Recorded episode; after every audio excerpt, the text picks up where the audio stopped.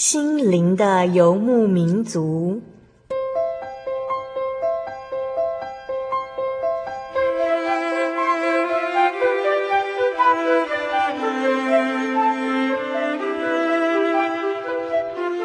在这个谁都不管谁的后现代社会里，每个人的心灵都是游牧民族。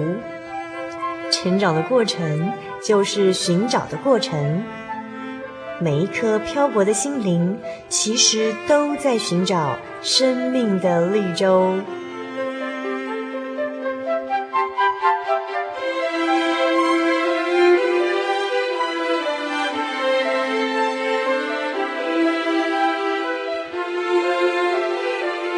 本节目由真耶稣教会台湾总会制作，欢迎收听。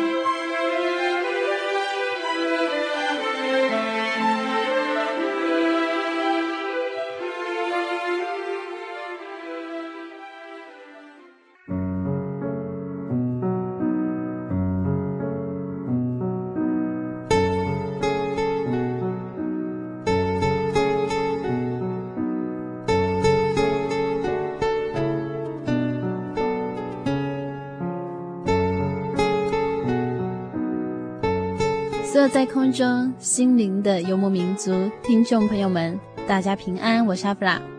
很久之前呢，阿弗拉曾经跟听众朋友们分享过，虽然我没有抚养过小孩，但是因为我所念的科系和人类还有小孩是息息相关，在我高中的时候，几乎是与小孩一起度过的。我们每天所学是为了让小孩健康快乐的长大。期许他们一个个都能够成为让社会改变的新的正面的力量。从小孩还在母亲肚子当中，我们就准备着许多与身心理相关的帮忙，为了迎接他们来适应世界和学习成长。但是前提是他们能够平安健康的从母亲的身体离开。在这些学习的过程当中，我们也看过许多来不及与世界见面的孩子。也曾经为他们落泪，而这些造成意外的原因，并不是母亲没有好好的保护他们，而是人再努力也无法保证可以守护一个生命平安的出生。所以，每当弗拉参加完教会聚会结束之后，看着小朋友绕着会堂外的建筑物游戏、奔跑、玩乐的时候，心里面都会为这些微笑着的孩子感到十分感谢神，因为是神的看顾和保守。他们才能够在这里玩耍和欢笑。在今天节目当中，阿弗拉邀请了一位妈妈，她曾经为了肚子中的小宝贝烦恼忧伤，如今她看着健康的儿子，才明白神的爱原来就在自己的周围，在自己的家中。在今天六百六十八集《小人物悲喜蒙大恩的早产儿》，我们将访问到的是真耶稣教会南新教会简金雀姐妹。他将与我们分享生命中随时的帮助，主耶稣。在访谈开始之前呢，阿布拉将要跟所有听众朋友分享好听的诗歌，歌名是《你的恩典够我用的》。歌词是这样写的：主的恩典够你用的，主的恩典够你用的，因为主的能力是在人的软弱上显得完全，显得完全。你的恩典够我用的，你的恩典够我用的。因为主的能力是在人的软弱上显得完全，显得完全，所以我要单单夸我的软弱，好叫基督的能力复庇我。何时我软弱，何时我就得刚强。哦，主的恩手永不离开我，所以我要单单夸我的软弱，好叫基督的能力复庇我。何时我软弱，何时我就得刚强。哦，主的恩手永不离开我。我的恩典。够你用的，我的恩典够你用的，因为我的能力是在人的软弱上显得完全，显得完全，你的恩典够我用的。你的恩典够我用的，因为主的能力是在人的软弱上显得完全，显得完全。所以我要单单夸我的，好叫基督的能力伏庇我。何时我软弱，何时我就得刚强。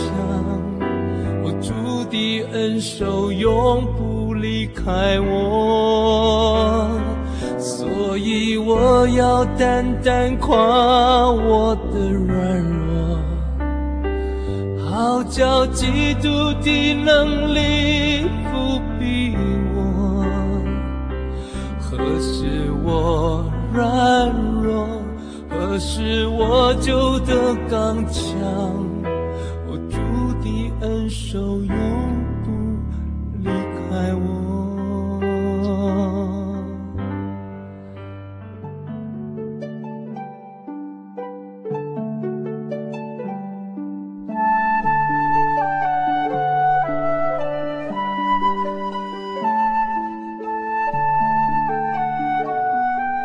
出六百六十八集《小人物悲喜蒙大恩的早产儿》，采访到的是真耶稣教会南新教会的简金雀姐妹。先请她跟所有听众朋友打声招呼。嗯、各位听众朋友，大家好，我是简金雀，现在是属南新教会。我原本的教会是属大林教会，信主我们家是我是第三代，从阿公的时代。就开始了。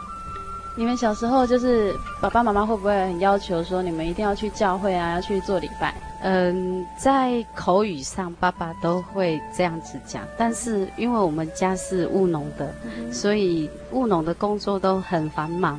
那因为我们小孩子也都要帮忙家里的事，所以小时候印象之中只能安息日到教会去参加儿童班，嗯、嘿。那时候有时候就是用走路的啦，那还有印象之中就是过年的那种新春的聚会，会很高兴要去领礼物。嗯，对小时候的信仰接触，会觉得说比较没有那么深刻。所以到你长大之后，什么时候你才会觉得说，哎，原来这个信仰要跟我一辈子这样？嗯、呃，在。高中以后，那时候是哥哥，他曾经发生过一一些事情，嗯、呃，眼睛曾经受伤啊，缝了好几针。啊，那时候大林教会的那个社青班很活络，哦，那时候也有呃简素梅老师啊在带领我们。哥哥那时候，诶，他曾经抱怨过神，他说神对我们的家庭很不公平，因为小时候就觉得。家庭很困苦，哎、嗯、啊，他会觉得说神对我们的家庭不公平。结果就是有一次在打乒乓球的时候，他的眼睛就受伤啦，嘿，嗯、然后受伤之后，哎，他自己也慢慢的体会到神，神的管教。其实神是很爱我们的，他让我们在那种困苦的环境当中不会变坏，嗯、而且还能够就是说，呃，帮忙家里的事务啊。对父母亲来讲，他们也是可以，就是说比较轻省，对他们的那个工作方面，嘿，我们都可以帮忙。那他那时候就感受到说，哎，不是说神神不爱我们，他受到神的管教之后，哎，他就慢慢的带领我，慢慢的那时候我们才有开始说晚上，哦，就兄妹两个骑着机车还是脚踏车。诶，去晚间聚会，比较了解信仰的时候是高中时期哥哥发生的事情，但是并没有发生在你身上。那哥哥就会鼓励你也要多去教会，这样，那你就很单纯的也都去。你自己在信仰上面是没有波折，这样很顺利的走。嗯，差不多也是高中之后，诶，会觉得真的有感受到神，因为我是读建教的，哎，我是读电子科。那在外地实习的时候，就会觉得说，以前哈、哦、没有很亲近神，但是在外地的时候没有时间可以聚会，我突然觉得说，会觉得很孤单。虽然说，呃，同学很多陪伴在我们身边，可是那时候我就会很想说哈，我必须哈，晚上如果没有加班的时候，我必须去找邻近的教会。所以那时候是在大甲的那个工业区，然后我就会想说，坐着那个公车到那个清水清水教会去聚会，然后。当我在外地的时候，一踏进那个教会的时候，找到教会的时候，我真的很感动。我就觉得说，人吼在外面工作的时候，真的还是需要有神。当你出去外面的时候，你会觉得说，在家哦，以前长辈都会都会讲一句话说，在家千里鹤啊，出国步步困难。我就会真的是体会到这一点啊，所以说那时候高中时期就慢慢的。觉得说，呃，必须要亲近神。嗯哼，就阿弗拉所知道，简君姐姐妹，你的婚姻是在教会里面，那是爸爸妈妈从小会教导你们说要嫁娶主内吗？对啊，因为爸爸曾经告诉我说，哎，你的人生当中，如果能在主内嫁娶，走在红地毯上，然后在教会里面受到大家的祝福，那你的人生才有尊贵。我一直把爸爸的这句话。放在心里面，对啊，所以说他也是一直期待说我们能够在主内嫁娶。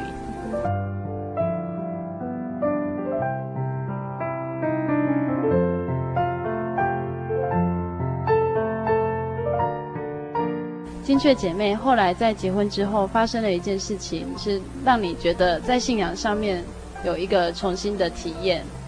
因为你刚刚有提到说，高中的时期开始会去寻找神，那你会觉得说，对，孤单的时候，神是一个很好的帮助，一个陪伴。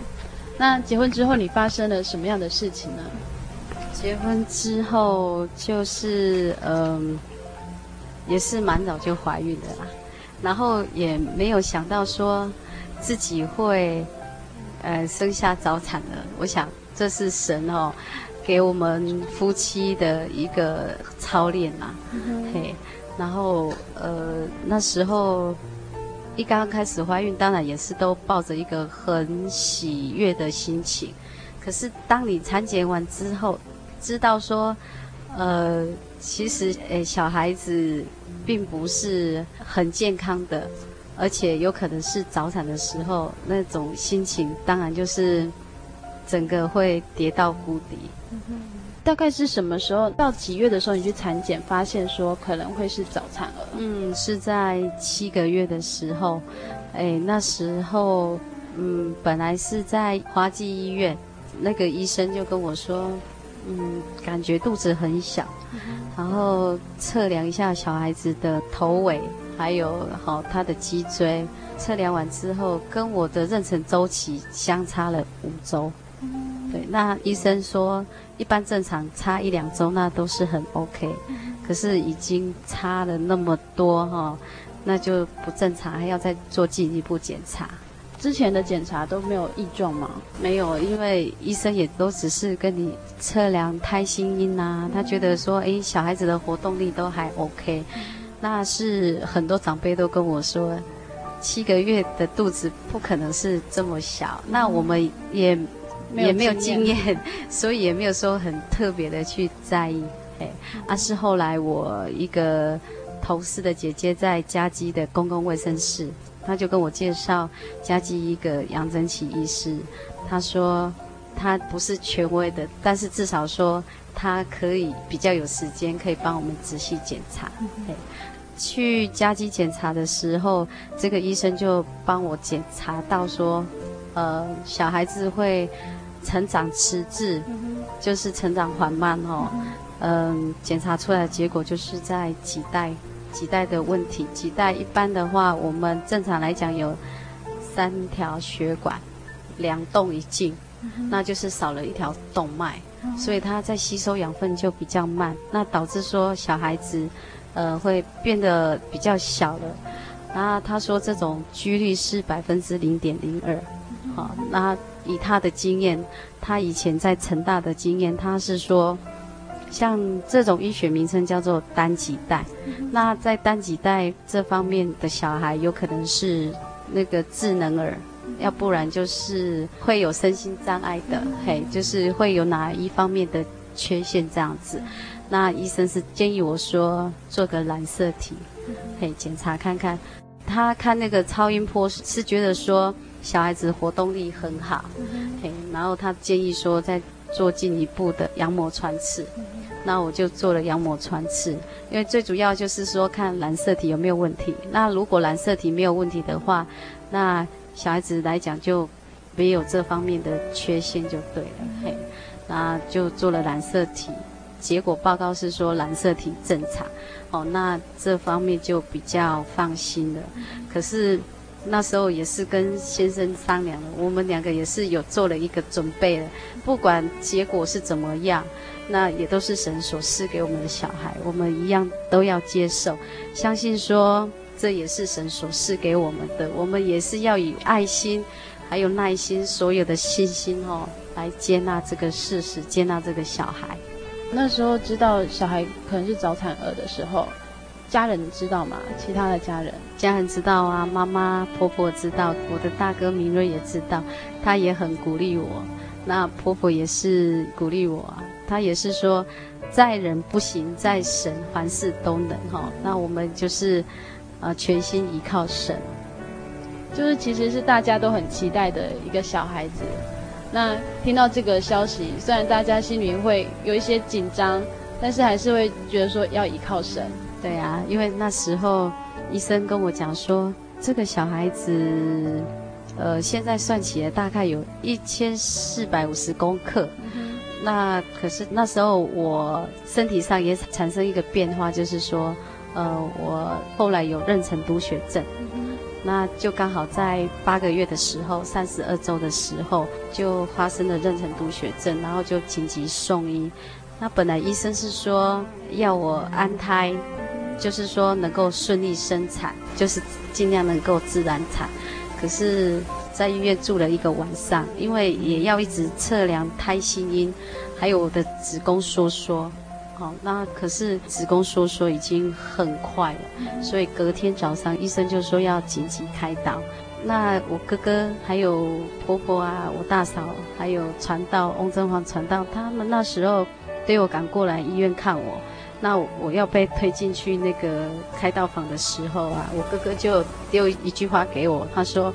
极大患难有极大恩典，好，那你不要害怕，我们都会为你祷告，好，那我就把这句话放在心上啊，啊，自己也也一直祷告，之后就打了麻醉针，然后医生就帮我紧急开刀，啊，那时候小孩子抱出来的时候，我还有听到他很洪亮的哭声，因为他还请了那个小儿加护病房的医生在旁边待命，那就把小孩。赶快抱过去小儿加护病房。那生完小孩之后，我有妊娠毒血症之后，又产生了那个子癫前症，所以人都一直很不舒服。小孩子抱出来的时候，医生告诉我说他是九百五十公克。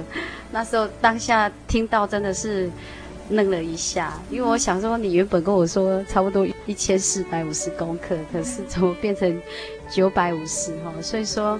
诶，以人的判断哦，真的都没有办法，呃，确定什么。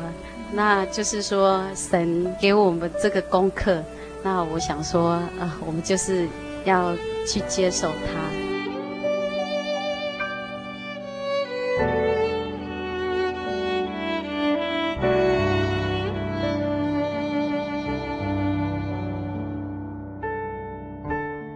先要一起来分享的是简金雀姐妹她喜爱的诗歌，诶，赞美诗一百五十一首，天父必看顾你。呃，这首诗歌是我蛮喜欢的一首诗歌，因为每当我小孩子，嗯、从出生之后，真的也是，他也受到很多的折磨，还有患难啊，真的，诶，也是。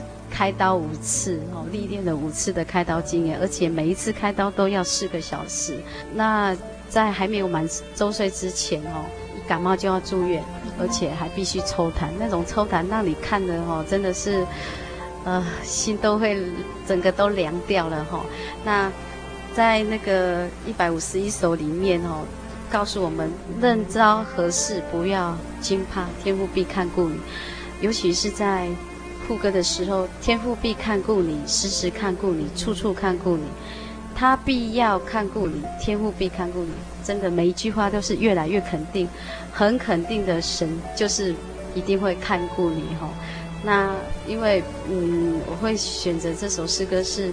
每当碰到一件事情，让我觉得说很棘手，或是觉得说很苦难，那神也都这样子让我们迎刃而解，也让我们这样子走过来的。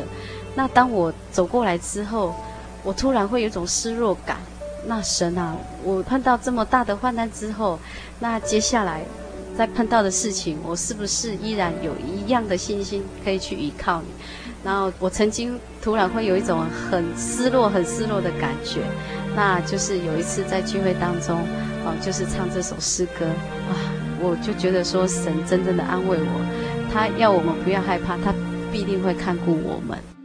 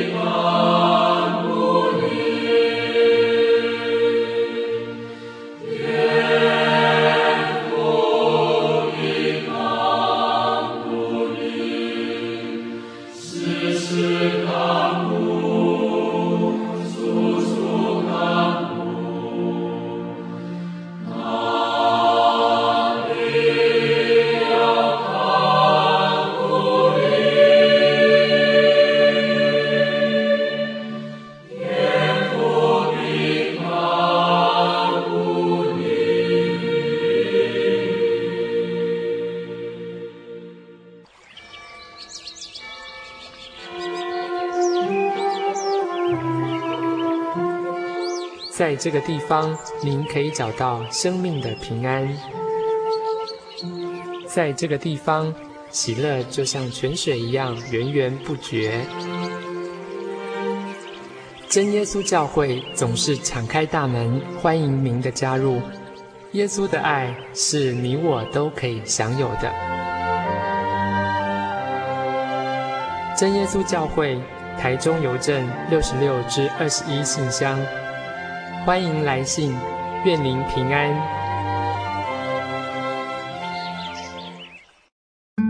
心独自在街上漫游，不知何往，寻寻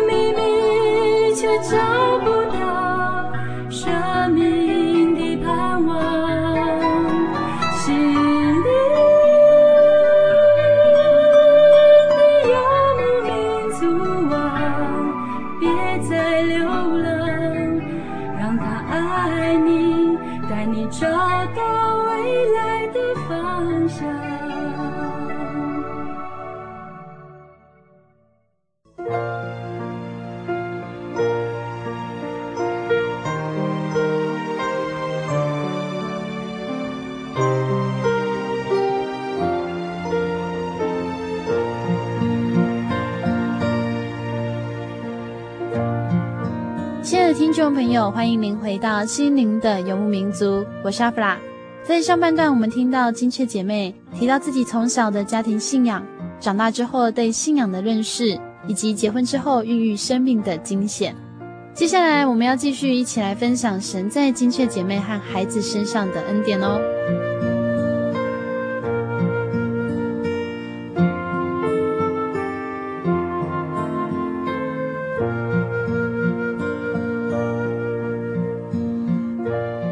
我们听到金雀姐妹她说，小孩出生的时候其实只有九百五十公克，可能还不到一大瓶汽水一样。呃，跟那个跑特比一样，它是九百五十，真的就很像小老鼠一样哈，真的很小这样，真的很小，就巴掌大，也很感谢主啊。他在加护病房待了三个月，那当时候那个加护病房的。护士啊，跟那个住院医师啊，都很照顾他。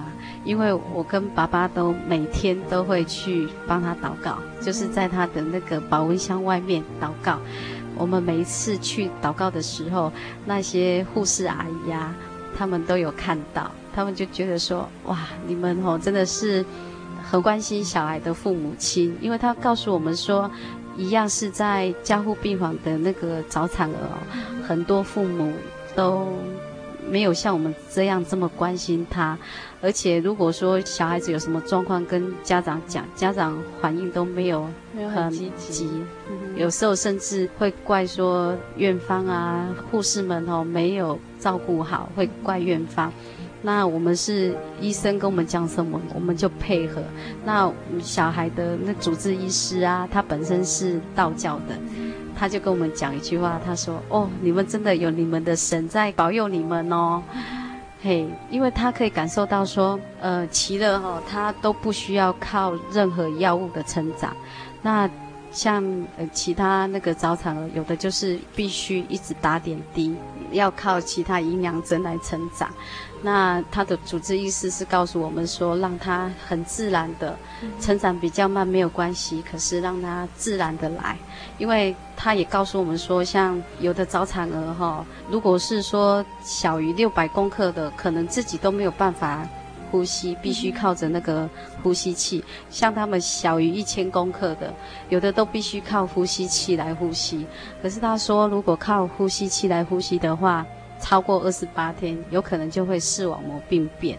那视网膜病变也是一种很可怕的事，因为视网膜病变有可能失聪跟失明。那奇乐感谢主，他就是到了第二天的时候，就不需要靠呼吸器来呼吸了。为什么给他取名叫奇乐？嗯，会想说。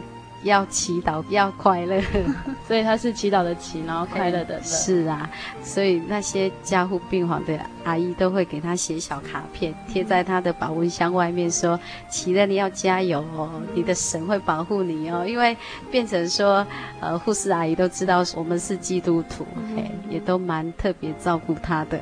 所以奇乐在长大的步调上面，就是还蛮正常，这样就长大。对呀，感谢主，因为他一出生。医生也是告诉我们说，你们必须过五关斩六将，也有可能说没有办法这样很平平安安的出去，所以那时候呃，我们也是也是想说，嗯、呃，看神到底要让我们学习什么功课。三个月之后就带回家，对，三个月之后带回家，也才养到两千两百四十公克，还是很小，跟一般刚出生对刚出生的宝宝还小很多嘿。家人还是就持续为他祷告。对，而且是奇乐的阿昼，虽然没有信主哦，可是他很关心这个小孩，因为他告诉我说，他已经出生就输人家了，回来不可以输人家哦，因为像那时候他养到一千五百公克的时候，必须到医院去做袋鼠护理，让他听妈妈的心跳声，因为这样子对他会比较有安全感。那时候他阿周就。每天陪我去医院做袋鼠护理哦，因为袋鼠护理要做一到两个小时，所以说，诶，虽然阿周没有信主，但是他都跟我讲说，你要叫你们教会的人帮他祷告哦，他也可以体会到说，哎，这个小孩有神哦，在看顾他。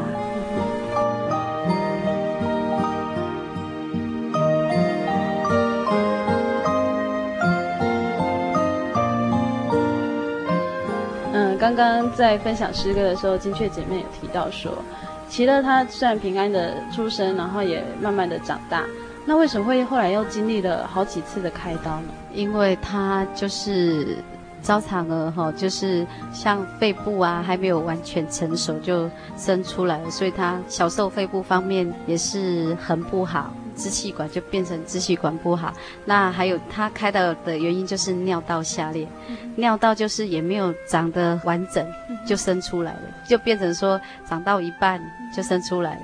那尿道下裂它也是属于比较重症的，因为医生是说像他这种情况哦，有时候开刀，呃，有一个医师告诉我说，有的开十二次才成功。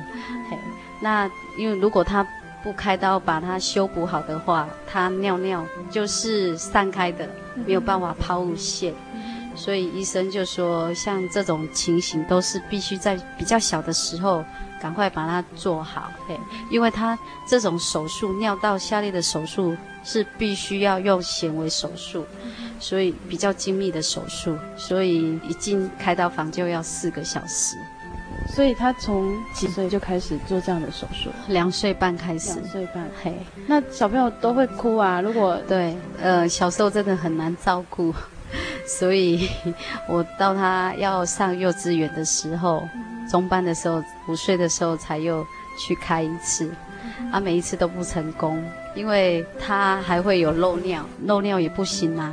因为这样子很容易哈、哦，裤子会滴到尿，又会尿湿。那这样子让他去上课，真的也是很困扰。不过很感谢主，奇乐他就是一直都很开朗，也不会因为说他这方面哈、哦、让他困扰，然后他会有很挫折，又不想去上学。那时候妈妈在面对小孩、嗯、这么小就要去开刀，心里面应该也是很舍不得。对呀、啊，也很挣扎。因为，对，那时候也是想说，这个是必须修补好的。那，对啊，我我我大哥也是跟我讲，明瑞传道也是跟我讲说，我们要努力祷告，求神借着医生的手，哦，来医治他。那时候的感觉就是说，如果我们能够帮他挨刀，那是最好。但是，但是就是不行。有时候我是觉得说，神借着小孩子也可以让父母亲学习到，哈，就是说真的，我们如果是在苦难中啊，真的哈，我们就会更加的哈来认识神，那会让神成为我们属灵的朋友。嗯，开刀完之后修复的当中，因为也会痒会痛啊。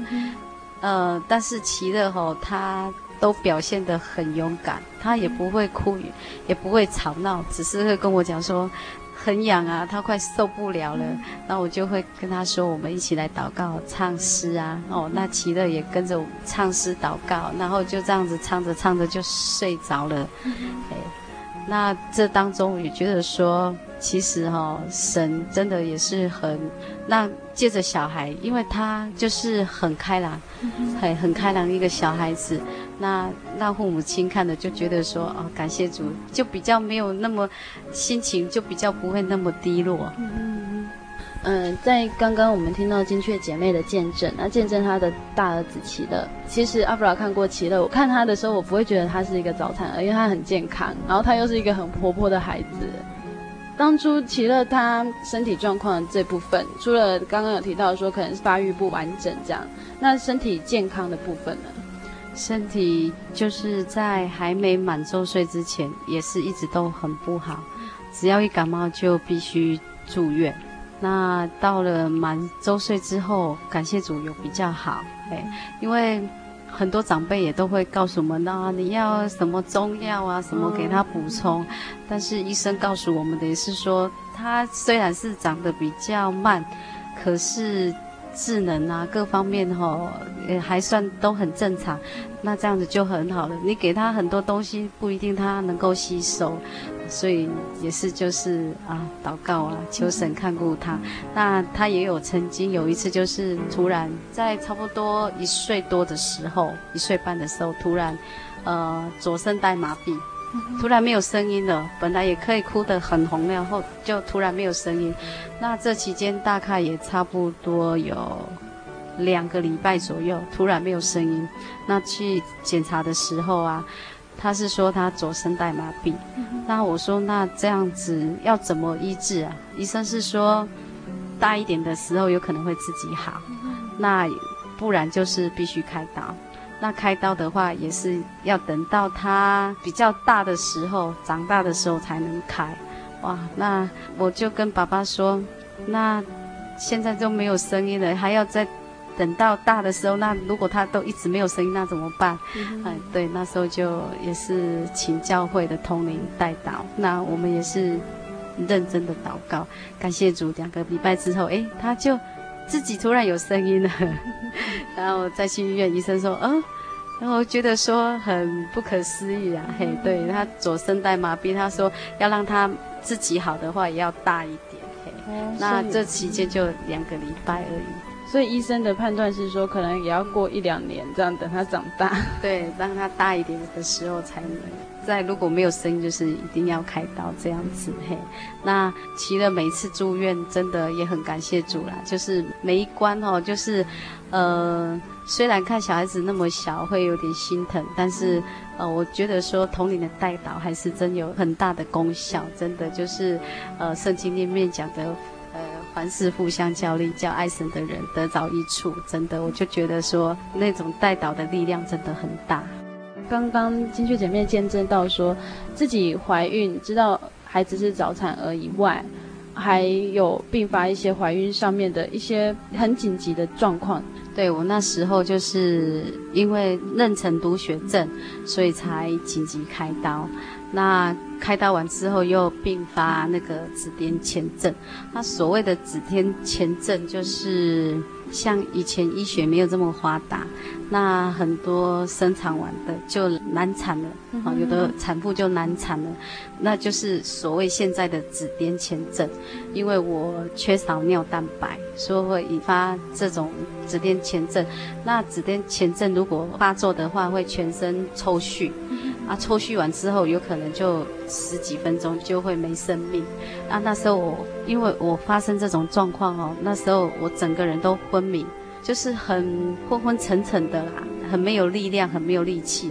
那血压飙到两百二，所以那时候护士每天都给我含那个降血压的药剂，然后我身上就有打了四支点滴哈、哦。这种紧急状况，那个医生跟护士都不敢告诉我们，医生只有交代先生说，呃，如果说我有什么症状，还是说身体会抽搐，要赶快告诉医护人员，就只有丢这句话给他。那那时候在加基的时候，照顾我的护士哦，真的是呃，每一个小时就来。看我的状况，每一个小时就过来，我就在想说，他对我真的很好，怎么这么照顾我？那我是到了第四天之后脱离了危险期，那个护士小姐才告诉我们夫妻说：“哎，你知道你生产很危险吗？”她告诉先生说：“你太太是冒着生命危险生小孩的。”然后先生听了之后。才觉得说怎么会是这样子呢？那个护士说，因为我们一直不敢告诉你，就是说还没有稳定。那我现在稳定下来了，他才敢讲。因为他说，在我生产那时候，在我前面有一个产妇也是这样子，跟我的症状是一样的，患有紫癜前症。那生产完之后，就开始全身抽搐，十分钟之后就走人就没生命了。当先生听到这段话的时候，就真的是痛哭了。那也感谢神，真的让我面临了生命危险。可是那时候神就是让我这样昏昏沉沉的，我也不晓得真的是发生了什么事情。那当护士告诉我们这样的事实的时候，啊，我们才了解说，真的神真的是伟大的神哈，可以让我从哈生命的这样子走一遭之后，让我知道说，哦，真的是，啊，神还是留住我的生命，要来好好照顾这个早产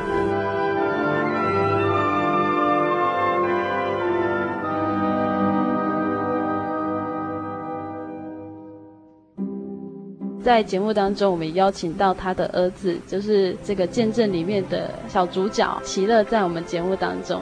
哎，齐乐，你先跟所有听众朋友打个招呼。哈利路亚，大家平安。齐乐，你现在几岁了？十四，十三，十三岁，国中二年级。对。那你小时候有没有听过你自己是早产儿？有啊。妈妈几岁的时候告诉你的？很小时候就跟我讲。很小的时候跟你讲，你看过你自己小时候的照片吗？看过，就是刚出生那个照片。对，真的很小，就是他跟那个宝特瓶一样大。看得出来那是你自己吗？看不出来。这样子长大，小时候是早产儿，所以身体不好，有这样的印象吗？有，因为小时候都一直咳嗽，一直咳嗽，还有去开刀。对。那你会不会觉得说，为什么我一出生就遇到这么多的事情？会啊。会不会觉得很难过？就就想说，为什么？会遇到这种事情，嗯，那怎么办？那就有时候就唱诗啊，唱诗，然后唱诗完就比较快乐。妈妈说你很乐观、很开朗，所以你这些心事都没有跟爸爸妈妈说吗？有时候也是会讲。爸爸妈妈怎么安慰你？他说没关系啊，就跟神祷告这样子。你有什么主耶稣在你身上很奇妙的作为，让你觉得说，哎，就算我今天是早产儿，但是其实主耶稣也很看顾我。就例如说，妈妈说我就是有段时间。圣代码对，然后可是就从我小时候到现在，就是很喜欢唱赞美诗啊。阿、嗯、神、啊、也让我不错的声音，唱歌之后就是可以唱很多声部这样子，哦，那是一个恩典。对，主要是给你一个可以唱其他声部的恩赐。教会有些老师会教，嗯，啊，你就学会了。对，你跟爸爸妈妈的感情好不好？不错。平常在家里面最喜欢做什么事情？一起哦。就讲话聊天，不然就是弹钢琴。弹琴是你弹的吗？妈妈有时候教，啊，有时候我来教妈妈，这样子。在刚才我们有听到奇乐来跟大家分享，金雀阿姨，你会回想那段期间，可能还是会觉得说啊，那个时候的心情会很想掉眼泪啊，哈、嗯，或者，可是看到小孩子现在很健康的长大，其实心里面又很大感动。对啊，就是说他也从自己的经历当中，其实。他也知道说真的，哦，小孩子也他自己也可以体会到说，真的是要依靠神。那他从小时候就真的是很瘦小，很瘦很小，然后脸也都是很瘦的，是到了上小学之后才开始慢慢诶有一点肉，嘿有一点肉肉的，然后开始长横的。那有时候我在想啊，因为他出生都这么小，然后。长辈都会认为说啊，这个小孩子怎么都养得这么小？对，看到爸爸哈、哦，那个那个块块的 size，胖胖的 size，然后带着他，有的人就会说，哎，这个物件，这是你小孩吗？也讲啊，你家里夹个不准准，阿囡仔起个三比八，嘿，以前哈、哦、小时候就会有有人看到就会这么讲哈、哦，那。他还没上小一的时候，哈，因为看他那么瘦小，也是会想说，嗯，要不然给他延后一年读一年级，啊，可是医生就说，这小孩子来讲的话，如果是说以他的出生跟他的那个早产的情况来讲，应该要算小一岁啊，可是。他在各方面语言方面哦，各方面都还算正常，那也没有办法去给他算小一岁，所以我们就想说啊，感谢神呐、啊，就是顺其自然呐、啊。哎呀、啊，那时候也是想说，怕他书包背不动啊，是不是必须要延后一年给他上小一啊？可是后来当他上小一的时候，哎，就真的开始一直长横的，开始有肉了，然后越来越胖了。大家看到他之后就觉得说，其实你不像早产了，对，所以有时候会觉得说。嗯，人的烦恼哦都是多余的，真的是多余的。嘿，在每个时段的苦难，神哦，每一个时段都有他美好的旨意。所以在你担心说他要上学可能背不动书包，主耶稣就让你有信心去上学，他就给你看到他的恩典。对呀、啊，后来你们又生一个弟弟，弟弟齐恩，齐恩出生就是很正常。对，他出生是。两千九百四十公克。那在生奇恩的时候就是自然产，可是到医院的时候，护士问我说：“你是要自然产？”我说：“对。”公不可能吧？他跟我说不可能。我说：“对啊，医生叫我自然产。”一公可是你第一胎的时候才这样相隔一年出而已，那要自然产不可能。诶，因为这样子也怕之前的伤口会。不好会影响这样子，那我也是告诉护士啊，我跟他说，妇产科医师也是鼓励我尽量自然产。我觉得说经历齐恩出生的时候也是经历过一点点小波折啦，不过感谢神，因为我也一直担心说。会不会有什么后遗症啊？会不会有这样的情况产生？可是医生告诉我说，启乐的状况是胚胎就形成了，那不可能弟弟也会同样的情况这样子。所以那时候医生也一直鼓励我说要自然产。哦，那生启恩的这段期间，哎，护士也会觉得说，哎，不可能的事情。那真的在人觉得说不可能，哈，在神真的凡事都能，嘿。神也就让我呃顺利的呃把启恩顺利的生产下来，这样，所以经历两次不一样的生产，因此让你从一开始哎觉得说神是一个陪伴啊，神就是陪我们，这样我们去外面啊，然后是很孤独的时候，神是我们的陪伴，在这个时候神就变成你的拯救了。对啊，真的是神就真的是我们的属灵的教师哈。那经历过这么多的事情之后，那在奇乐的身上真的是，诚如我明瑞大哥跟我讲的，极大患难有极大恩典。真的，在这个患难之后，我们可以看到神给我们的恩典真的是很大，能够这样子走过来，那可以让其他的人哈看到神的荣耀。真的，像奇乐的主治医师告诉我说，哎。哎，你们真的有你们的神哦。那奇乐的阿昼也觉得说，哎，教会的人这么关心他，他都很自豪的跟人家说，我记得哎，你要吃阿囝呢啊，阿基玛谁干的呀？吼，阿昼的好朋友都觉得说，哎，啊看不出来，长辈拢讲吼，这个囡仔是好啊生啊，就是说他长得壮壮的，就等于奇乐是一个恩典，出去就可以做见证了。对呀、啊，对，就是一个很大的恩典。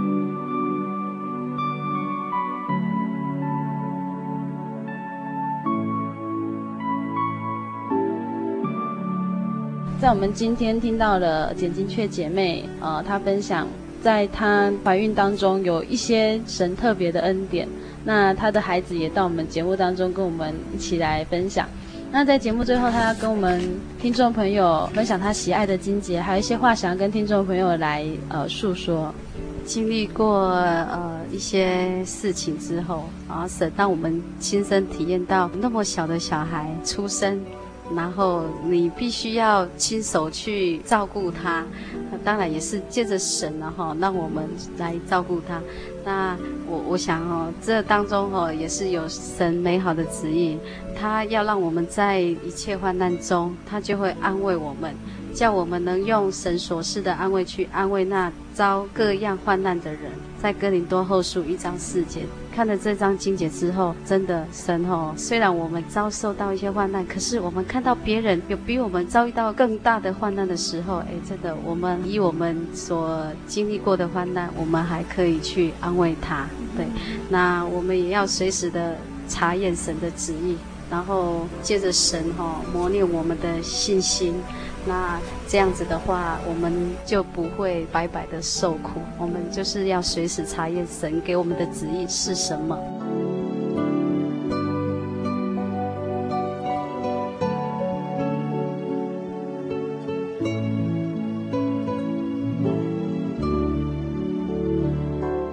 亲爱的听众朋友，在今天节目当中，我们一起分享了金雀姐妹的生命故事。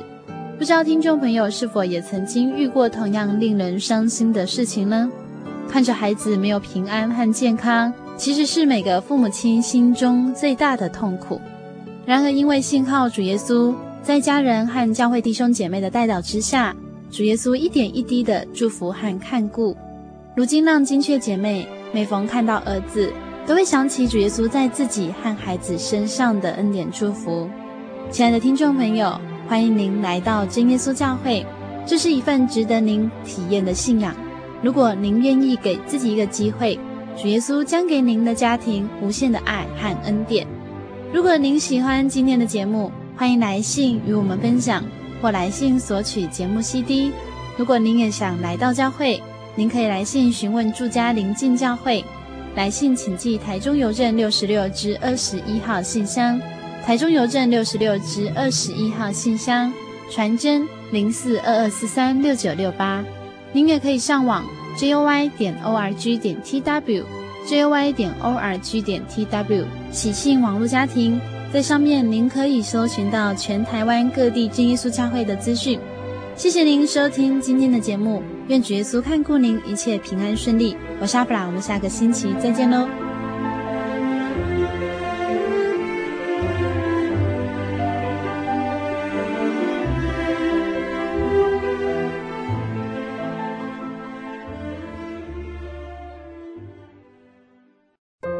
对圣经的道理好有兴趣哦，可是又不知道怎么入门哎。你可以参加圣经函授课程啊！真的啊？那怎么报名？只要写下姓名、电话、地址，寄到台中邮政六十六支二十一号信箱，很快的，你就会收到第一课的课程了。赶快去寄吧！嗯。圣经函授课程能循序渐进地引导您更了解耶稣基督的福音。得到生命的滋润和来自信仰的力量。本课程完全免费，欢迎来信台中邮政六十六至二十一号信箱，请注明参加函授课程。愿神祝福您。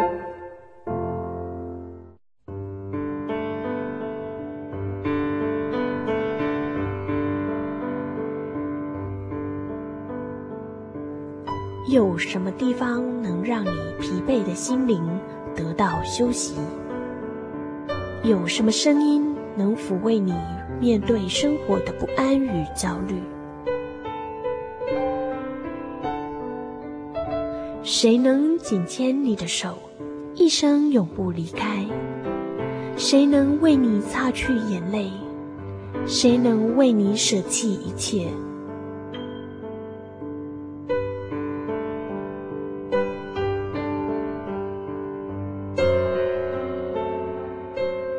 稣基督正等着您，等候您回到他的身旁，再次与他相认。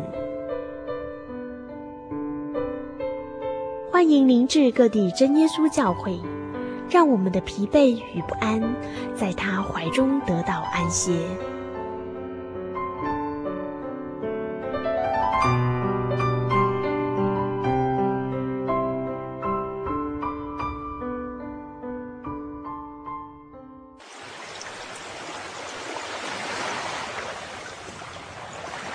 小伟，为什么你们教会的洗礼必须到郊区有河水或是海边的地方呢？哦，因为要在河水或是海边那一种流动的活水受洗，才有赦罪的功效啊！而且这样子才符合圣经的教训和耶稣的示范。嗯，可是洗礼不就是你们基督教会入教的仪式吗？哦，不是的，它不只是仪式，每个人都必须要悔改，信靠耶稣，并且奉主耶稣的名全身受洗。这样才能够有功效的重生哦，并且能够和神重新和好。哦，既然活水洗礼是跟每个人都有关系的，那我希望能够有更多的认识。好啊，你可以到你家附近的真耶稣教会，更深入的查考这方面的道理哦。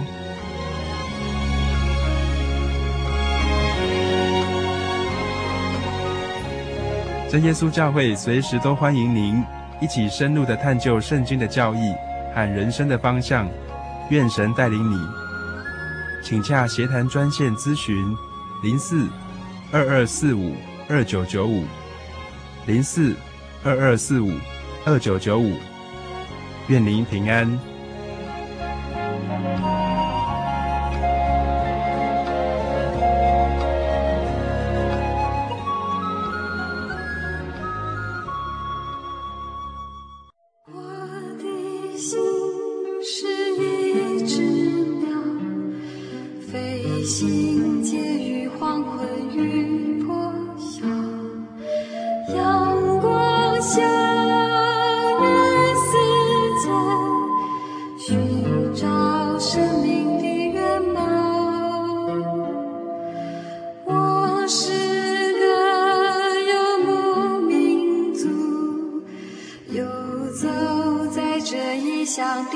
小路。